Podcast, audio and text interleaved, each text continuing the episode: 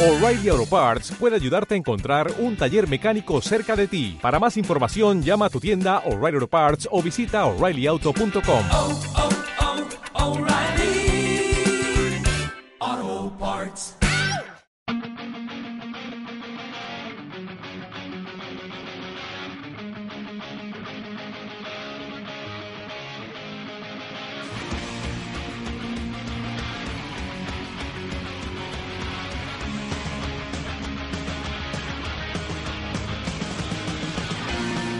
buenas tardes y bienvenidos al Entrefútbol, un programa elaborado por los alumnos del Máster en Comunicación y Periodismo Deportivo de la Escuela Real Madrid. Les habla Antonio Morillo y conmigo están Nacho Vizcaíno, muy buenas Nacho, Muy buenas tardes, Antonio. y Iris Alejandra, ¿qué tal Alejandra? Hola Antonio, ¿qué tal? En la producción han estado Adriano Barranco y Natalia Lojo. No nos hacemos más de rogar, les dejamos ya con los titulares de este décimo Entrefútbol. Repasaremos los partidos de ida de los cuartos de final de la Liga de Campeones y de la Europa League. Jornada 31 de la Liga BBVA, donde analizaremos la historia reciente de los Osasuna Real Madrid. Además tenemos un Athletic de Bilbao, Fútbol Club Barcelona, marcado por el escándalo de los horarios. Analizamos la jornada número 32 de la Liga Adelante. En el fútbol internacional repasaremos los encuentros más destacados del fin de semana en las ligas europeas. En baloncesto hablaremos del encuentro estrella de la jornada en la Liga Endesa, el Real Madrid Unicaja, y de la actualidad de la Euroliga masculina y femenina. A punto de dar inicio a la temporada del motociclismo, analizaremos anécdotas y curiosidades de la temporada. En el Master 1000 de Miami, Rafa Nadal se disputa con Murray un puesto en la final. En golf conoceremos los detalles de uno de los torneos más prestigiosos, el Máster de Augusta. En balonmano analizaremos con todo detalle los rivales de España en el preolímpico de Alicante. Continuaremos estudiando a fondo el grupo de la muerte de la Euro- Eurocopa 2012. Esta vez le toca el turno a Portugal. Recordaremos los Juegos Olímpicos de Seúl 88. En As de Ases, el nadador norteamericano Michael Phelps. Y para terminar, os traemos la agenda lúdica para este Semana Santa. Aquí comienza el Entrefútbol.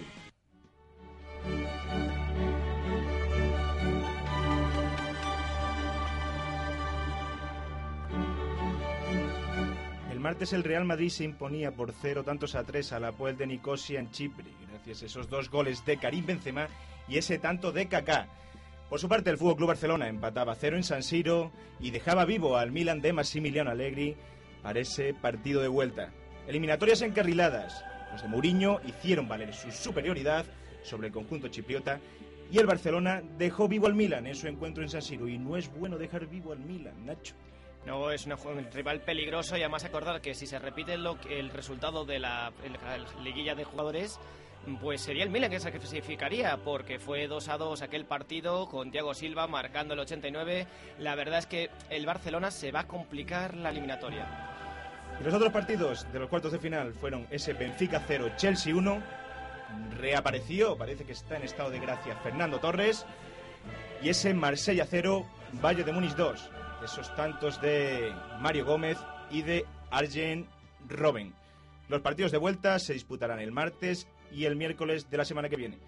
Por lo que respecta a la Europa League, Nacho. Bueno, ayer la Europa League trajo buenas noticias y noticias regulares según equipo analicemos. Para empezar, las malas fue que el Valencia perdió 2 a 1 contra el Z Almaré en Holanda, que el Atlético de Madrid al final consiguió la victoria muy ajustada con un gol de Salvio en el minuto 89, al final Atlético de Madrid 2, eh, Hannover Alemán 1. Y bueno, el partido estrella de este jueves fue, sin lugar a dudas, ese Schalke 0-4-2, Athletic de Bilbao 4, con Raúl, el madridista de Pro, marcando otros dos goles, los dos goles de su equipo. Con este ya suma 75 en competiciones europeas y el Athletic de Bilbao, pues que cada vez está más cerca de las semifinales. Se dice pronto. 75 goles lleva lleva el 7 de, que ha sido por tantos años de, del Real Madrid. Y, y el Atlético del Cholo, Nacho, pues que dejó muchas dudas. ¿no? Fue su mejor partido precisamente y aunque se va con la victoria, ese gol en contra le va a hacer sufrir en Alemania. Y vamos a recordar que si el 3 y el 4 de abril se juega la Champions League, el 5, todos en el mismo horario, las 9 y 5 de la tarde, de la noche, disculpen, se jugará el resto en la vuelta, el Valencia Z Almar, Athletic Schalke, Hannover Atlético de Madrid y Metalist Sporting de Portugal, que en la ida quedó 2-1 para los portugueses.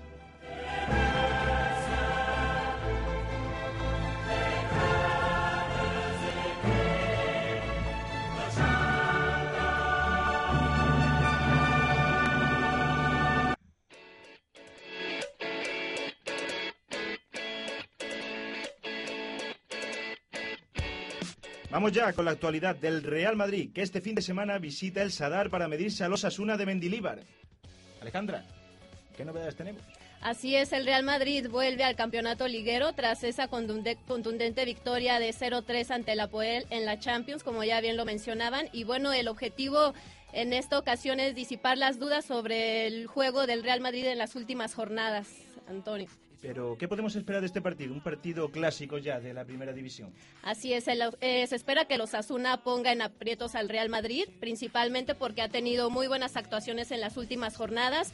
Y el Osasuna está sexto clasificado y a tan solo cuatro puntos de la Champions. Además de todo, hay que recordar que el estadio del Sadar, cuando juega el Real Madrid, pues se convierte en una caldera y pone a sufrir al equipo blanco.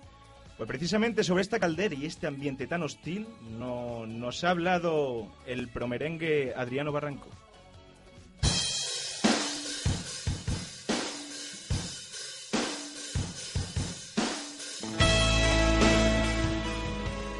Los partidos entre Osasuna y Real Madrid en el Sadar son siempre una auténtica batalla. El conjunto navarro está siendo uno de los equipos revelación de la temporada. Se sitúa en sexta posición. Esto es gracias a que está convirtiendo su estadio en un fortín. Solamente dos equipos han ganado allí, incluso el Barcelona cayó por 3-2. La afición no para de animar durante los 90 minutos.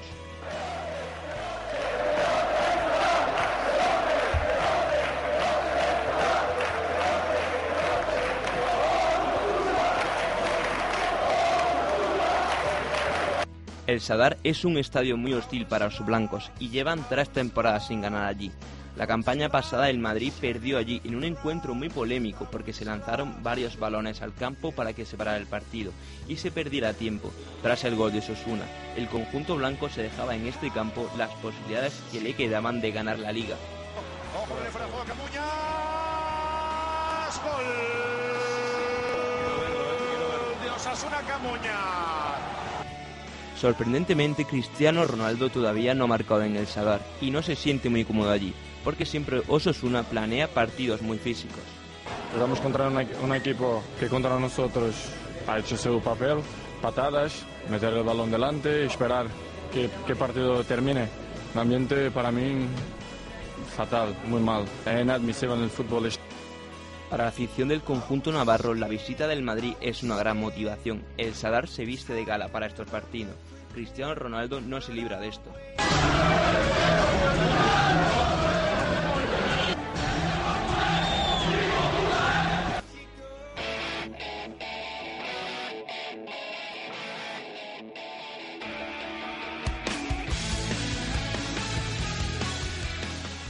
El Madrid celebró la liga allí en la temporada 2008-2009, ganando por 2-1 estando con un jugador menos durante casi toda la segunda parte.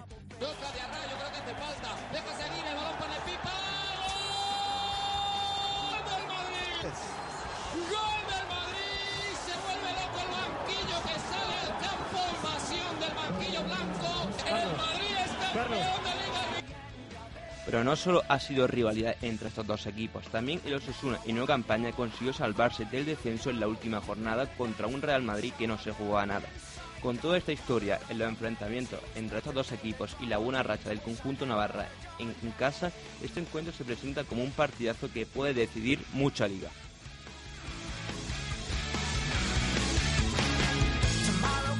Hola, Sergio Ramos, a todos mis amigos.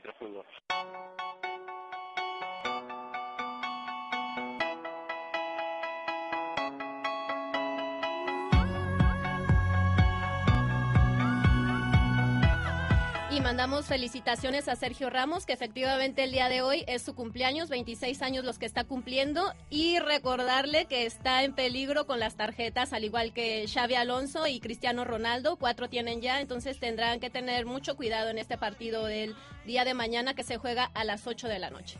Sí, el Madrid juega a las 8 y a las 10 jugará el Barcelona. Barcelona Atlético y Bilbao es uno de los partidazos de esta, de esta jornada y eh, bueno, que, viene protagonizado porque eh, el Athletic jugará 47 horas después de haber terminado su brillante partido en Hassel Kitchen, donde Llorente, donde Munain hicieron una brillante actuación y eh, sobre este lío de los horarios Pablo Guerrero se ha hecho eco.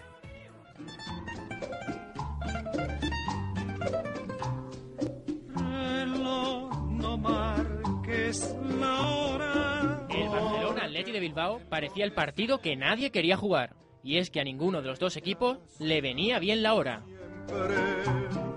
Cuando amanezca otra vez. Por un lado, el sábado perjudicaba al equipo vasco, que ayer jugó la ida de cuartos de la Europa League contra el Schalke, por lo que no pasarán las 48 horas reglamentarias entre este partido y el de Liga. Aunque para los de Bilbao tampoco es que sea novedad, y es que ya lo decía Valdano hace unas semanas. Juega jueves a la noche y domingo a las 12 de, de- la mañana. Es una cosa insólita, no es la primera vez que le pasa.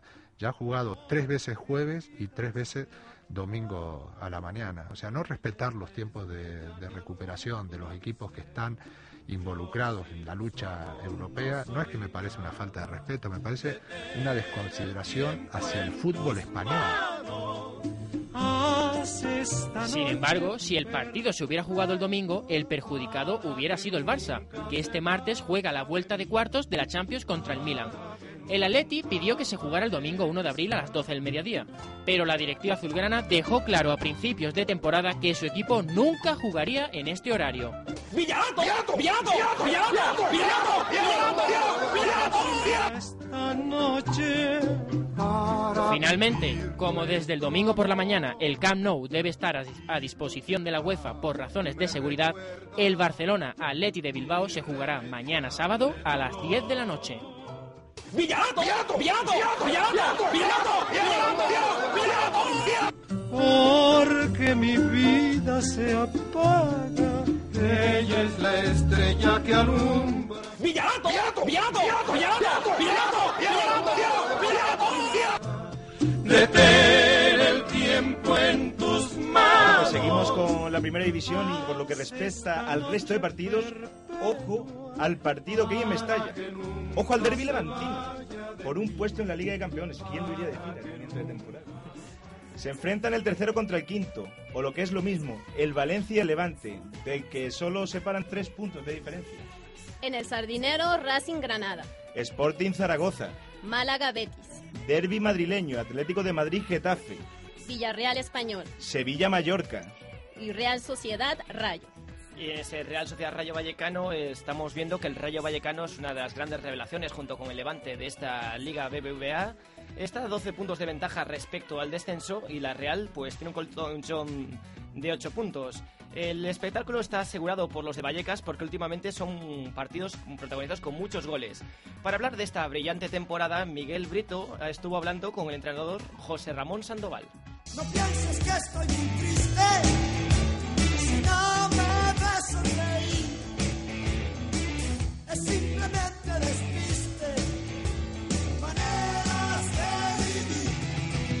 Casi sin hacer ruido, el Rayo Vallecano se está convirtiendo en uno de los equipos revelación esta temporada. Con uno de los presupuestos más bajos de la categoría y una plantilla confeccionada para luchar por eludir el descenso, el Rayo se encuentra a falta de ocho jornadas para la conclusión del campeonato a seis puntos de los puestos que dan acceso a la Europa League.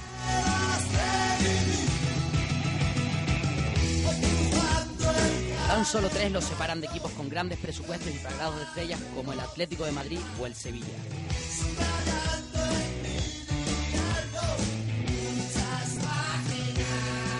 Hubiera que señalar un culpable de esta situación, su entrenador José Ramón Sandoval sería uno de los máximos sospechosos. Sandoval llegó a Vallecas en 2008 para dirigir al filial franjirrojo sin un gran currículum pero con muchas ganas de demostrar su valía. Tras conseguir el ascenso a segunda vez, el club confió en él y le puso al frente del primer equipo. Sandoval devolvió la confianza depositada con creces. Un año más tarde el Rayo Vallecano lograba el ascenso directo a Primera División, culminando así una brillante temporada. A pesar de la cómoda posición que ocupa su equipo en la tabla de clasificación, Sandoval no quiere hacer castillos en el aire y solo piensa en asegurar la permanencia matemática antes de mirar a cotas más altas. Luego ya una vez que se haya conseguido el objetivo, ¿por qué no? no? Pero hay que tener los pies en el suelo. Este equipo se ha hecho solamente para eh, intentar mantener la categoría y, y por, el buen el trabajo, por, por el buen trabajo de la plantilla creo que está haciendo que la gente sueñe, ¿no? Lo que sí está claro es que este equipo ilusiona. Con una modesta plantilla, José Ramón Sandoval ha conseguido formar un conjunto aguerrido, con gusto por el buen fútbol y al que el resto de equipos respeta. Para la afición, de la que tiene un completo apoyo, el entrenador madrileño solo tiene palabras de agradecimiento. La verdad que no le voy a quitar el sueño a la afición porque creo que, que se lo están ganando con creces, ¿no? Eh, El ambiente de ayer fue impresionante, creo que sin ese ambiente este Rayo no puede hacer nada. Después de perder un 5-1, eh, cómo nos recibe la afición y, cómo está durante todo el partido, hace que este Rayo Vallecano tenga una deuda con ellos y, y sobre todo que dé todo en el campo, ¿no?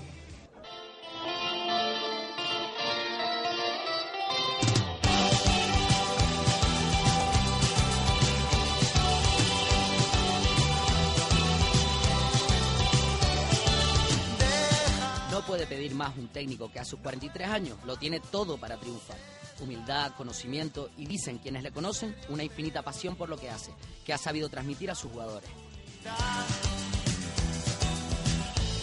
A la hora de hablar de su futuro en la entidad madrileña, se muestra cauto. Eh, creo que la continuidad de Sandoval en el Rayo Vallecano, hoy por hoy, hasta que no se cumpla el objetivo, no hay que, no hay que pensar en ello y sobre todo más cuando los dirigentes no quieren saber nada de ello. ¿no? Pues yo no voy a meter prisa, tengo un contrato hasta el 30 de junio y lo que voy a luchar es para dejarme el alma como está haciendo estos últimos años para dejar lo más alto posible este, este club. Esta jornada el Rayo viaja a Noeta, con la permanencia casi atada y la tranquilidad del que sabe que ha hecho bien las cosas. Tras dos derrotas consecutivas ante Málaga y Villarreal, los de Sandoval buscarán una victoria que ponga distancia con los puestos de descenso y les acerque definitivamente a la zona noble, haciendo en Vallecas más real el sueño europeo. Por lo que respecta a la segunda división, tenemos un duelo entre el quinto y el sexto clasificado, es decir, un Córdoba Hércules, y el líder, el Deportivo, se medirá al Girona. Y el Celta de Vigo de Nacho Vizcaíno, segundo clasificado, jugará en Balaídos frente al Villarreal B. Y seguiremos hablando un poco más adelante de fútbol en nuestra sección habitual sobre la Eurocopa de 2012, pero ahora toca cambiar de pelota. Vamos a hablar ya de baloncesto, en concreto de la Liga ACB, donde en este fin de semana se disputa un Real Madrid Unicaja de Málaga uno de los equipos grandes de España, pero que ha encadenado cinco derrotas consecutivas. La salvó la semana pasada que ganó, pero la verdad es que ahora mismo está octavo y muy lejos de los puestos que normalmente suele ocupar, que suelen ser la tercera, cuarta o incluso la segunda posición. Eh, será un duelo entre dos jóvenes promesas, el ala pivot del Madrid, Nikola Mirotic, contra el alero Alex Brines.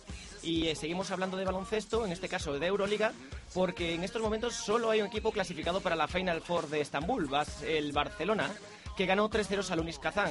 Hoy el Gesrap Bilbao jugará a las 9 menos cuarto el cuarto partido contra el CSK de Moscú. El Bilbao, que en estos momentos, después de su victoria contra el CSK en Miribilla, es el mejor debutante de la historia del campeonato, el mejor debutante de la Euroliga. Y por repasar también el otro enfrentamiento, eh, Olympiacos y Montepaschi de Siena jugarán el cuarto partido esta noche también a las ocho y media.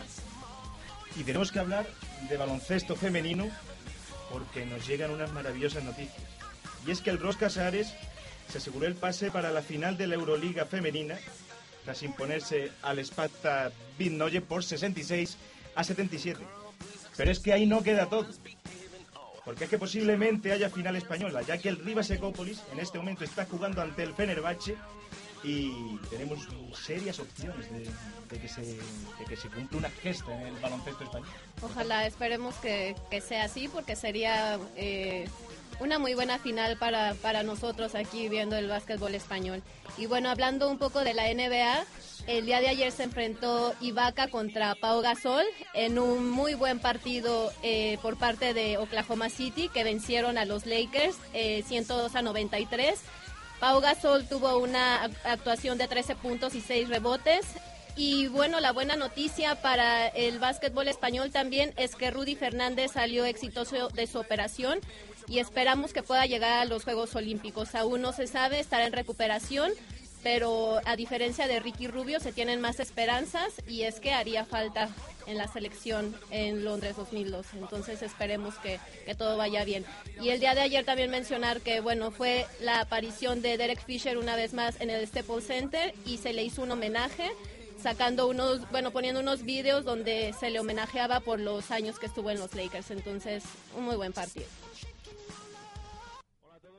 Chércoles, enviado especial del diario AS a los grandes premios del Mundial de Motociclismo y muy futbolero. Eh, así que aprovecho para mandar un saludo a todos los que hacéis y escucháis este programa tan bueno y divertido que se llama Entre Fútbol. Vs y ráfagas para todos, nos vemos.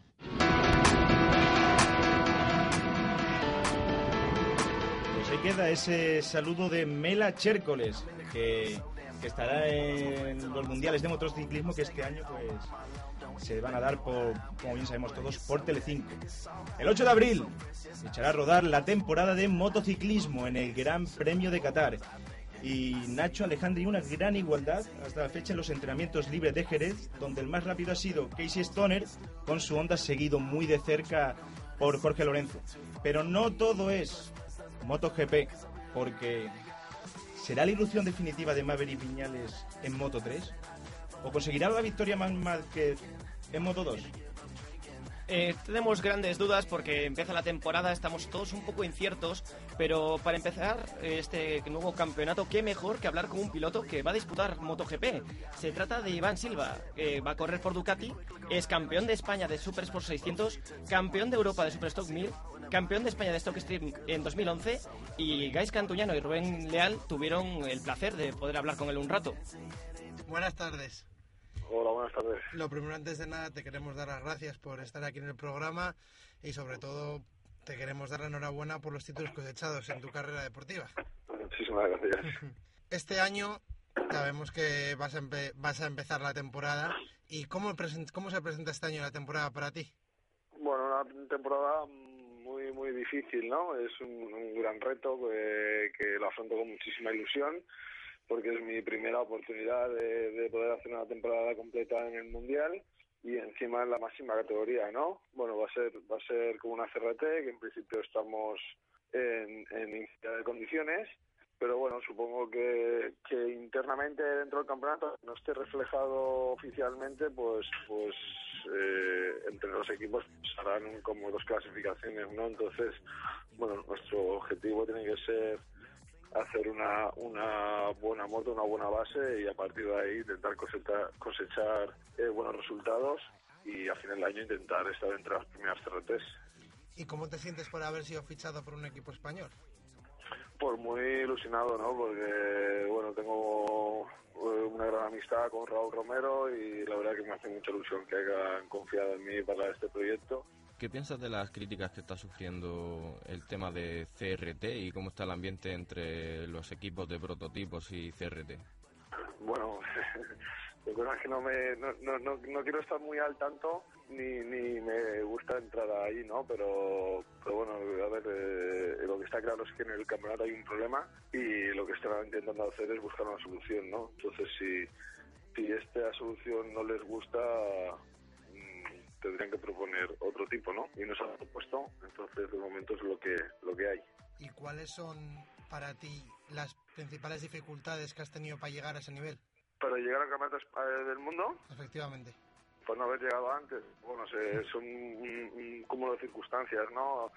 Eh, por desgracia, pues en este deporte se hace falta se hace falta mucho dinero y bueno, pues cuando tú todavía no has demostrado algo a nivel nacional, lo, lo malo que tiene el, campeonato de España es, es un campeonato muy bueno, es, es el mejor campeonato nacional del mundo, por decir, a nivel de seguridad, de circuitos y de nivel, pero pero lo malo es que solo se fijan en las categorías pequeñas, ¿no? En 125. En, en 125 los, los chavales que ganaban o que despuntan, pues sí que le- los metían en el mundo.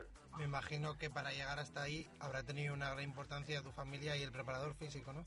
Sí, hombre, claro, la familia siempre es muy importante, ¿no? Y sobre todo cuando tienes momentos bajos como yo he tenido, que he tenido muchas lesiones, pues te apoyas en ellos, ¿no? Y son los que te hacen tirar para adelante, ¿no? Que para que no tires la toalla después de tantos años. ¿Y cómo te defines como piloto, Iván? Bueno, soy un piloto agresivo y, y bueno, y creo que, que he ganado mucho ahora eh, en, saber cuándo, cuándo puedo tirar y cuándo, cuándo no. Hay que es- esto ya son categorías que, que, las, que las caídas duelen, te haces daño y muchas veces por cualquier tontería tienes una caída fea y, y lo pagas luego durante dos o tres años, o sea, perdón, durante dos o tres carreras, ¿no? ¿Algún piloto que tengas como referencia o que lleves fijándote durante muchos años en él, en el Mundial? Bueno, pues mm, como, como persona y como piloto, pues Valentino Rossi, ¿no? Es un, es un tío que es querido dentro y fuera del circuito y lo que ha conseguido él, difícilmente habrá otro piloto que lo consiga. Pues muchas gracias por todo y mucha suerte esta temporada. Muchísimas gracias a vosotros. Buenas tardes. Buenas tardes. El campeonato de MotoGP que empezará el próximo 8 de abril. Y ahora cambiamos las motos por las raquetas, porque vamos a hablar de tenis, en concreto del Master 1000 de Miami, en el que Rafa Nadal disputará esta noche a las 9 de la noche el, un puesto en la final contra Andy Murray, después de que ganase a Songa en tres mangas. Eh, será un partido complicado, eh, un clásico de los últimos campeonatos. Nadal número 2 contra Murray número 4. Complicado porque además de ganar, en la otra semifinal están Djokovic y Juan Mónaco. Y de ganar, pues otro Nadal Djokovic, Antonio. Y es que se está convirtiendo en la tónica general de los Master 1000 y de los Grand Slam con ver una final Nadal-Djokovic. Estaríamos ante la enésima final ya en los últimos tiempos. Y es que Nole, junto, junto al mítico Roger Federer, se ha convertido pues en los dos principales rivales de Rafa en su vida deportiva. Sobre esta rivalidad y este talento de los tres más grandes del circuito ATP, nos ha hablado Natalia Lojo.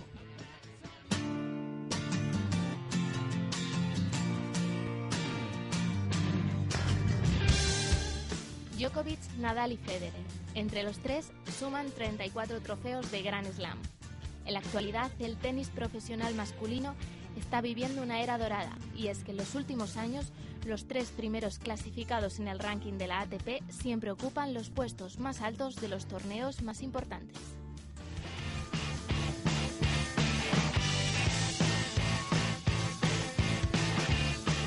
Novak Djokovic ha conseguido alcanzar un nivel altísimo que le ha permitido situarse por encima del ya veterano Roger Federer, considerado por muchos como el mejor tenista de la historia, y de tumbar a un incombustible Nadal. que es eh, un palo psicológico perder tres finales seguidas. No nos engañemos, evidentemente sí. Sin duda, el 2011 fue el año de Djokovic. El serbio ha ganado más de 40 partidos, incluyendo tres Grand Slam, que le llevaron a convertirse en el número uno del mundo. Ladies and gentlemen, Novak Djokovic, our new champion.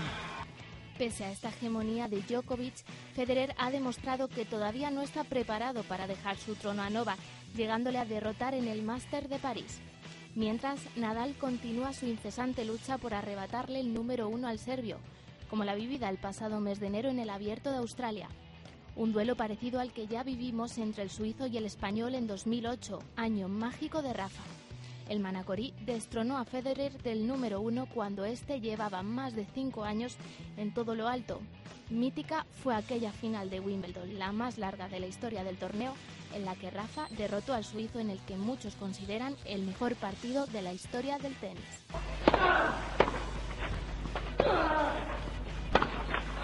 Lo Ahora hizo. sí, lo hizo, lo ha conseguido. La bola de Federer a la red, Rafa Nadal al suelo, campeón de Wimbledon 2008. Ah, El número 2 qué batió al alegría. 1. Desde hace un par de temporadas, este trío de ases, con la vista puesta en el británico Andy Murray que viene pisando fuerte, mantienen increíbles batallas en cada torneo importante. Y eso es lo que nos ofrece el tenis a día de hoy, una magnífica lucha de superación y retos imposibles a tres bandas. Esto es el deporte y en Miami yo no le pegué un rostro pero le gané 6-2, 6-3 y, y parecía que todo era un desastre y hoy estamos nueve meses después y él me ha ganado 6-3, 6-0 y esto va y viene.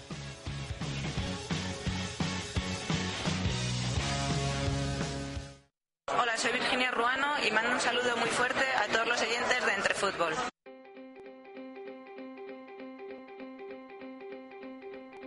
Y tras el saludo de Virginia Ruano, nos vamos al mundo del golf, donde sus aficionados están de enhorabuena, Antonio. Pues así es, Nacho, y es que estamos a las puertas del primer grande de la temporada, el Masters de Augusta. Severiano Ballesteros, Chemo Lazábal, entre otros, pues han tenido la oportunidad de enfundarse la mítica chaqueta verde. Cristian Taramasco nos ha acercado un poquito más a este legendario torneo.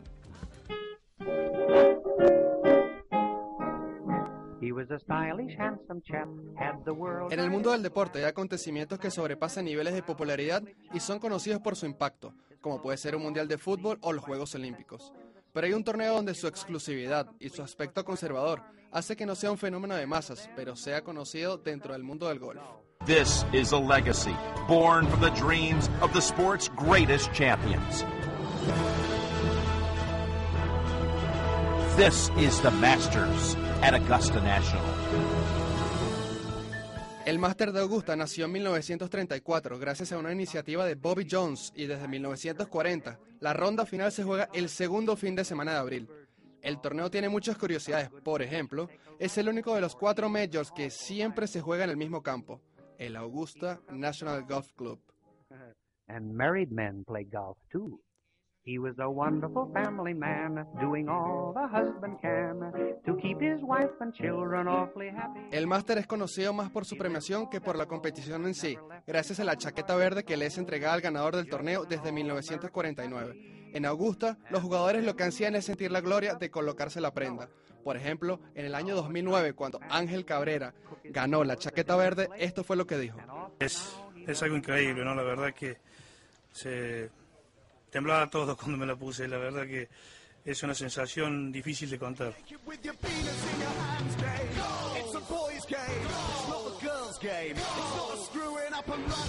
Este campo es casi inaccesible para el público en general, pues se dice que tiene menos de 300 miembros. Es más, por primera vez este año la compañía EA Sports. It's in the game. consiguió los derechos para que el campo ubicado en Georgia saliera en su videojuego después de 11 ediciones. Tan prestigioso es tener la chaqueta que hasta hay registrado un color llamado verde augusta. Y aunque es tradición regresarla para que sea exhibida, en una ocasión que Severiano Ballesteros levantó el trofeo, no regresó la prenda, alegando que la había perdido. El torneo no fue jugado en 1943, 1944 y 1945 a causa de la Segunda Guerra Mundial y para, para colaborar con la economía, tanto ganado como vacuno y pavos fueron criados en tierras de la Augusta National.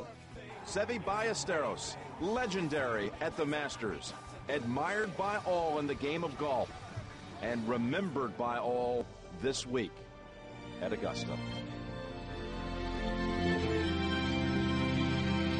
En España, el golf era desconocido hasta la aparición de Seve, quien cosechó dos Masters y sirvió de legado para otros españoles, y fue José María Olazábal quien después lo imitó, pues levantó el trofeo en 1994 y 1999. Dicen que el campo fue creado para frustrar a los buenos jugadores, pero el próximo 8 de abril, 89 golfistas tendrán que esperar a la siguiente primavera y solo uno tendrá el honor de vestir la famosa chaqueta verde. Y seguimos en el Entre Fútbol, el programa elaborado por los alumnos del máster en Comunicación y Periodismo Deportivo de la Escuela Real Madrid. Y avanzamos en el entrefútbol y avanzamos en esta ruta polideportiva y seguimos con balonmano. Y es que España ya prepara el preolímpico de Alicante. Tras un europeo con sabor a dulce, Nacho. Ahora toca en Alicante eh, ganarse la plaza para jugar en Londres y serán tres rivales muy difíciles para los de Valero Rivera. Pues así es, España busca su pase para los Juegos Olímpicos de Londres Nacho Vizcaíno pues nos ha realizado un análisis exhaustivo de los rivales de España en este preolímpico.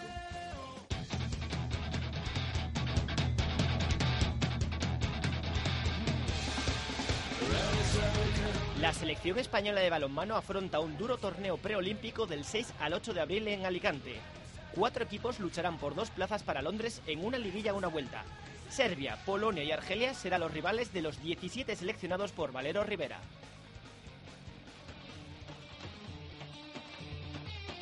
A priori, el equipo más complicado será la renacida Serbia.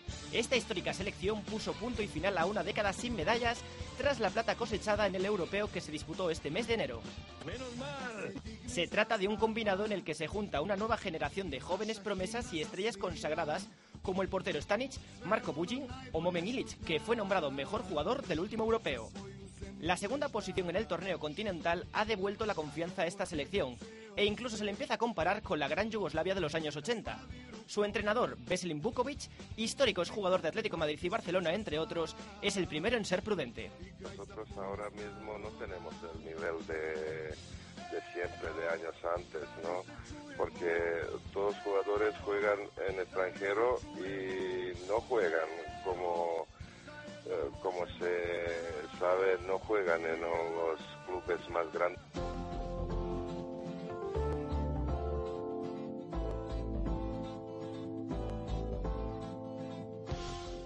Otro gran rival de este preolímpico es Polonia, bronce en el Mundial del 2009 y cuarta en el Europeo de 2010. El equipo se caracteriza por su gran disposición táctica, a cargo de su emblemático seleccionador Bojan Wesla. Además, el combinado polaco cuenta con grandes jugadores como Michael Jurecki y al lateral Karol Bielecki, uno de los mejores lanzadores del mundo. Ambicje, Karol Bielecki, bravo, bravo Karol Bielecki.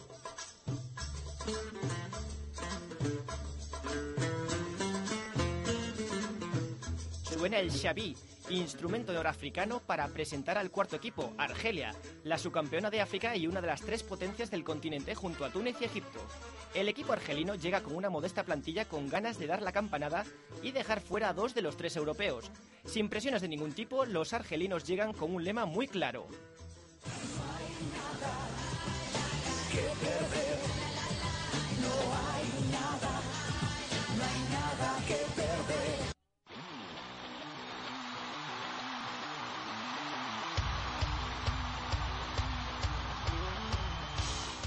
En cuanto a España, Valero Rivera ha realizado importantes cambios en la convocatoria respecto al europeo de Serbia. Juanín García e Iker Romero son las grandes ausencias por decisión técnica, y los regresos más sonados son los de Albert Roca y Arpad Stervic, que ya está recuperado de su dolencia cardíaca. Tras el cuarto puesto en el europeo, el objetivo de España es claro, superar este preolímpico y luchar en Londres por las medallas. Y es que la selección española de balonmano es una experta en coleccionar medales. El último fue el bronce en el Mundial de Suecia en 2011. ¡Pero se va a acabar! ¡Pero se va a acabar! ¡Lo hemos logrado! ¡Y nos hemos vuelto a sobreponer! ¡España, medalla de bronce!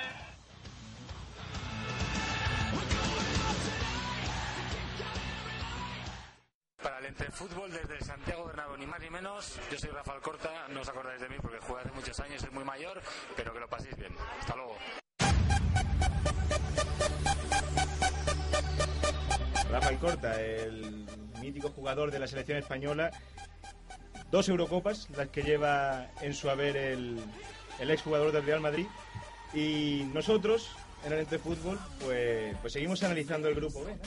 Sí, quedan 70 días para el inicio de la Eurocopa 2012 y seguimos analizando el grupo B, el grupo de la muerte. En esta vez eh, vamos a hablar pues de Cristiano Ronaldo, eh, Coentrao, Pepe y compañía, porque hablamos de Portugal, de Paulo Bento. Y Antonio, que es muy aficionado de la Liga Sagres, pues nos habla sobre ello.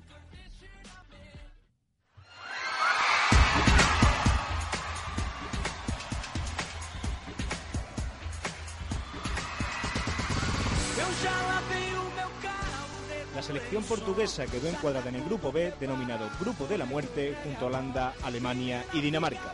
Esto es un follón. Los lusos han pasado un auténtico calvario en la fase de grupos para llegar a este Euro 2012. Tras un inicio lamentable, en el que se incluye un empate en casa frente a Chipre y una derrota fuera frente a Noruega, Portugal decide destituir al actual técnico en ese momento, Carlos Queiroz, para poner al frente del combinado al ex internacional Paulo Bento. Madre mía, cómo está la vida. Tras un comienzo esperanzador, en el que se incluye un debut con victoria ante Dinamarca y una soberana paliza por 4-0 a España, Paulo Bento parece que es el mesías de la selección lusa. Sin embargo...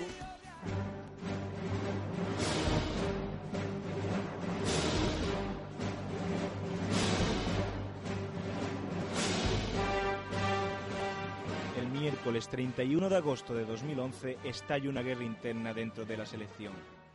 Ricardo Carballo abandona sin aviso alguno la concentración previa a un partido frente a Chipre. El central del Real Madrid asegura no sentirse respetado por el seleccionador. A él se une el defensa del Chelsea José Bosingua. Ambos provocan la ira del entrenador. treinou bem e que depois saiu, desertou e foi à sua vida. Então, da falta de respeito e da questão de dignidade.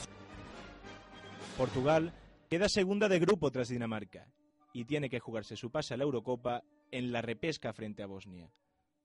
Detrás de una tormenta siempre llega la calma. Después de que nos amamos, fumamos un pito a pachas. Después de arrancarte una costilla, mordí la manzana. El combinado portugués, en un partido de vuelta espectacular en el que se imponen por 6-2 a Bosnia, consigue su billete para la Eurocopa 2012 en un recital de Cristiano Ronaldo. Каласаліго! Каласаліго! Начало восьмой минуты! Криштиану Роналду, капитан сборной Португалии, а El delantero del Real Madrid, junto a su compañero Pepe y el extremo del Manchester United, Nani, serán los abanderados de una selección que va de tapada, pero que nadie lo dude. Portugal tiene mucho que decir en esta Eurocopa. La Eurocopa 2012 será el gran acontecimiento de junio, pero sin lugar a dudas, en verano el, el lo, lo importante serán los Juegos Olímpicos de Londres 2012, a que en el Entrefútbol siempre le dedicamos unos, unos minutos en cada programa. Y esta vez hablaremos de Seúl 88, Antonio. Pues así es, los Juegos Olímpicos de Seúl 88 y como detalle, pues decir que fueron los últimos Juegos Olímpicos disputados por la US como nación. Pero Patricia Estrada nos ha hablado un poquito más de estos Juegos Olímpicos de Seúl 88.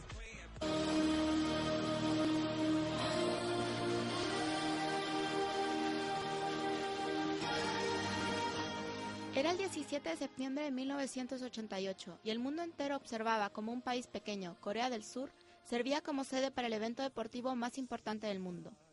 Durant sa 84 session, le Comité international olympique, réuni en séance plénière à Baden-Baden, a décidé que l'honneur de célébrer le jeu de la 16e Olympiade en 1988 reviendra à la ville de Séoul.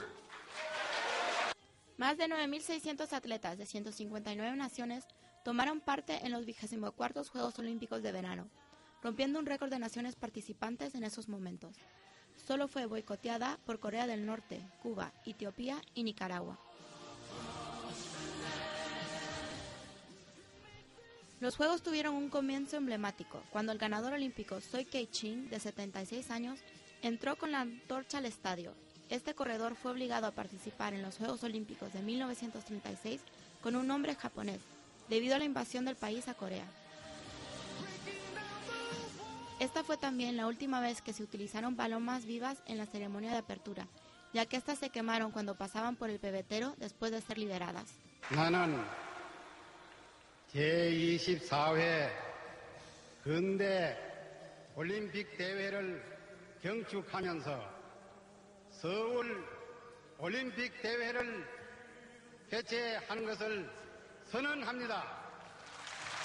Y así fue como el presidente de Corea del Sur, Roy Tae-woo, dio comienzo a los Juegos.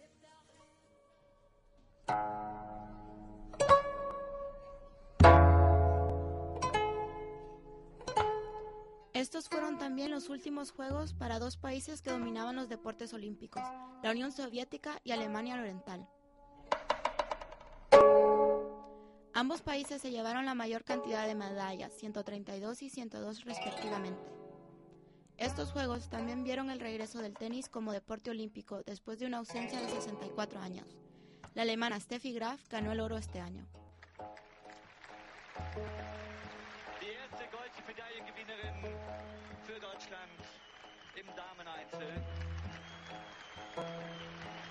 Tenis de mesa también se incluyó como deporte olímpico y el béisbol, taekwondo, bolos y el judo femenino fueron deportes de exhibición. Pero estos juegos también tuvieron controversia. El corredor canadiense Ben Johnson fue despojado de su medalla de oro después de ganar y establecer un nuevo récord en los 100 metros, al dar positivo al estansol. El oro recayó en el americano Carl Lewis.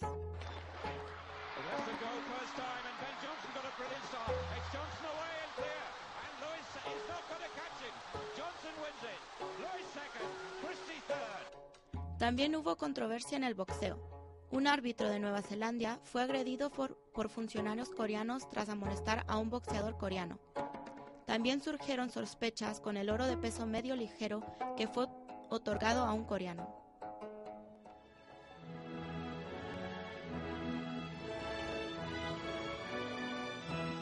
Los Juegos Olímpicos de Seúl pasarán a la historia por muchas razones. Fueron los últimos Juegos para el bloqueo soviético, la segunda vez que una nación asiática fue sede de los Juegos. Y para los surcoreanos será el acontecimiento que marcó el final de una dictadura y el comienzo de su historia como un país independiente y democrático. Y Juegos Olímpicos, y hablar de Juegos Olímpicos es hablar del que hoy es nuestro protagonista en As de Ases, Michael Phelps, el tiburón de Baltimore, que cosecha actualmente tiene el récord de ser el deportista que más medallas gana en uno solo Juego Olímpicos y que ahora para Londres quiere batir el récord que le falta, el ser el deportista con más medallas de toda la historia de estos campeonatos. Eh, sobre Michael Phelps nos va a hablar Filipa López.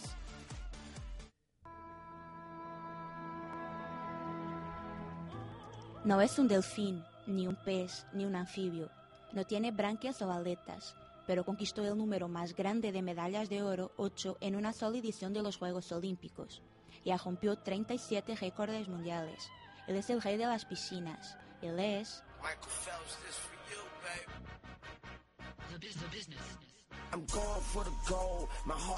A los 7 años, a Michael Phelps le diagnosticaron un trastorno de déficit de atención con hiperactividad. Para combatirlo, o por lo menos controlarlo, empezó a nadar. Su gran influencia en eso fue su hermana. También ella fue una medallista en los Juegos Olímpicos de Atlanta. Lo que pareció un obstáculo en su vida luego se convirtió en una historia de superación.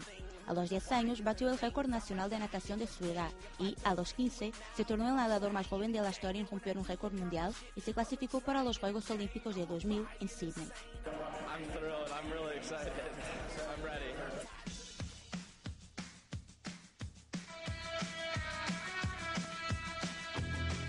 Fue el inicio de una leyenda que constará en todas las Biblias del deporte, y Antorpe le cedió la corona, aunque con rumores de una rivalidad nunca confirmada, pero notada. Aún así, Phelps no se consoló con el dominio de la natación. El estadounidense quiso más, quiso el mundo. 2008 fue el año que lo consiguió. Compitió en ocho estilos, conquistó ocho medallas de oro y añadió ocho nuevos récords, siete del mundo y uno olímpico, a su ya entonces larga colección de títulos. He's coming back very strongly, Michael Phelps. Surely he can't do this from this space. Michael Phelps is coming back in five. Is he going to get the touch? No, he's not. Oh, no! He's got it! Oh, he's got it!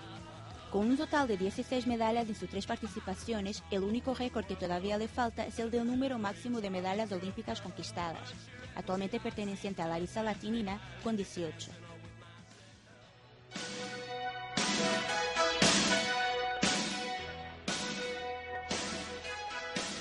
A eso se apunta ahora el hombre que nada más tiene que ganar. Después de unos años sabáticos en los cuales su nombre se vio asociado a sexo, drogas y, por qué no, un poco de rock and roll, Phelps vuelve a la competición en 2011 en Moscú y rápidamente volvió a asumirse como el dominador de las aguas. Phelps, unbeatable. As the week goes on, he just gets better and stronger. En Londres, Phelps quiere repetir su prestación de hace cuatro años, hacer el doblete de ocho medallas de oro y robar a la tinina lo único que le falta para la consagración total. No parece posible que alguien lo impida.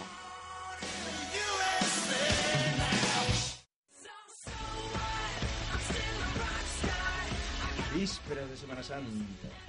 Época de viajar, de salir, época de procesiones, de churros, torrijas. Para aclararnos un poquito las ideas por estas fiestas, pues Elizabeth Tortosa viene con su agenda lúdica. Hi, it's rolling. Sorry, Charlie Murphy. I was having too much fun.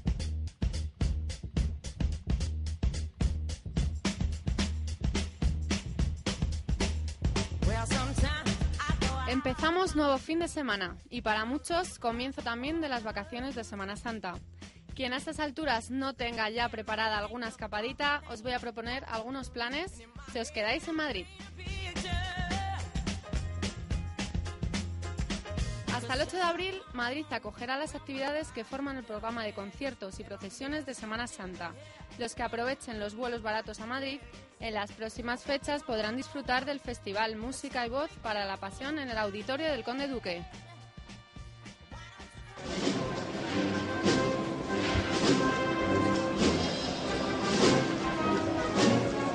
Una programación musical que cerrará el día 8 de abril, la clásica Tamborrada en la Plaza Mayor, a las 12 del mediodía.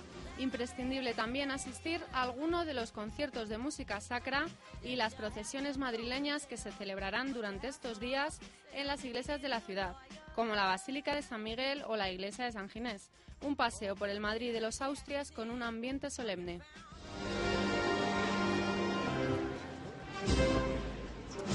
No dejar de probar las torrijas es el postre típico de estas fechas, además de otros que se han ido abriendo paso procedentes de la cultura anglosajona, como los huevos de Pascua. Uno de los lugares muy recomendables para disfrutar de estos dulces es la Casa de las Torrijas, una taberna situada en la calle Paz, número 4. Llevan haciéndolas desde 1904 y solo en Semana Santa cocinan cerca de 7.000.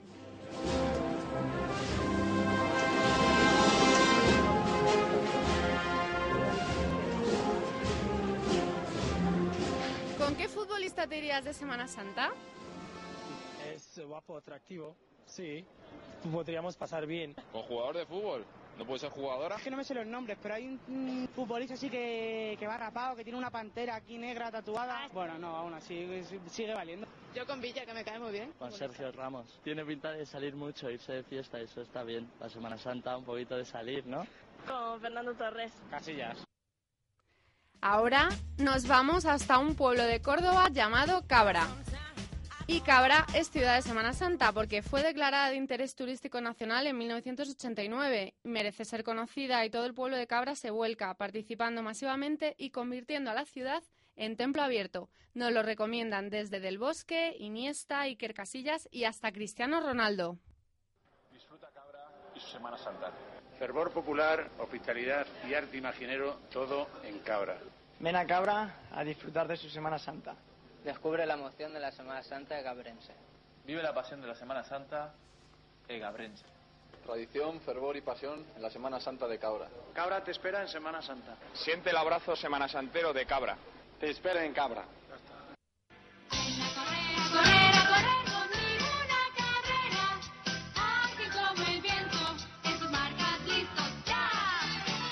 Medio Maratón de Madrid tomará las principales calles de la ciudad el 1 de abril, con salida y meta en el Retiro. La carrera recorre las principales calles de Madrid. Superó el último año su récord de inscripciones, 14.800, confirmándose como la prueba de esta distancia más importante de España y una de las más populares de Europa.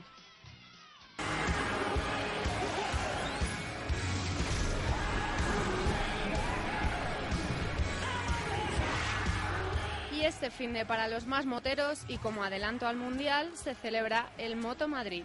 Tres días dedicados al mundo de la motocicleta. La feria es una cita imprescindible para los aficionados.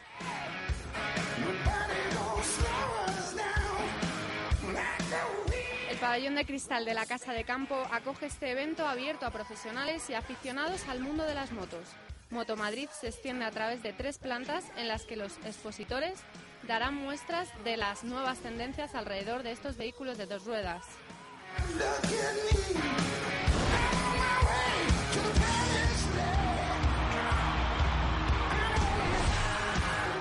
Habrá también piezas clásicas y una apuesta por las nuevas tecnologías de consumo aplicadas a las motos. Y por fin llega el Mundial de Motos. El Gran Premio dará el pistoletazo de salida el próximo 8 de abril en Qatar.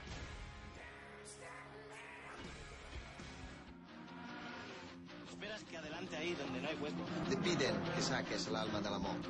Aquí frenan los pilotos. Y aquí frena Dani Pedrosa. Nadie corre tanto.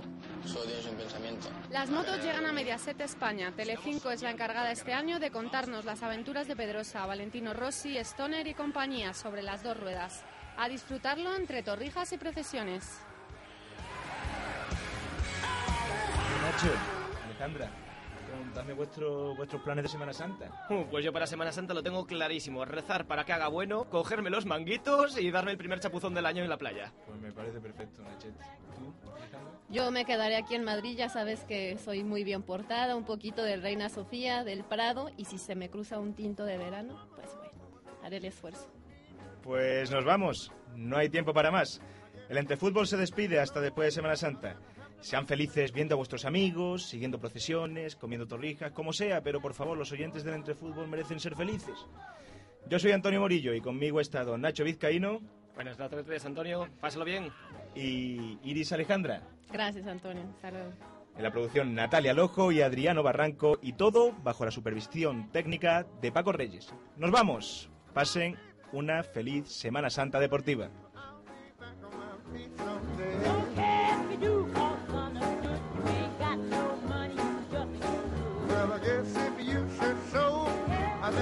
make me think.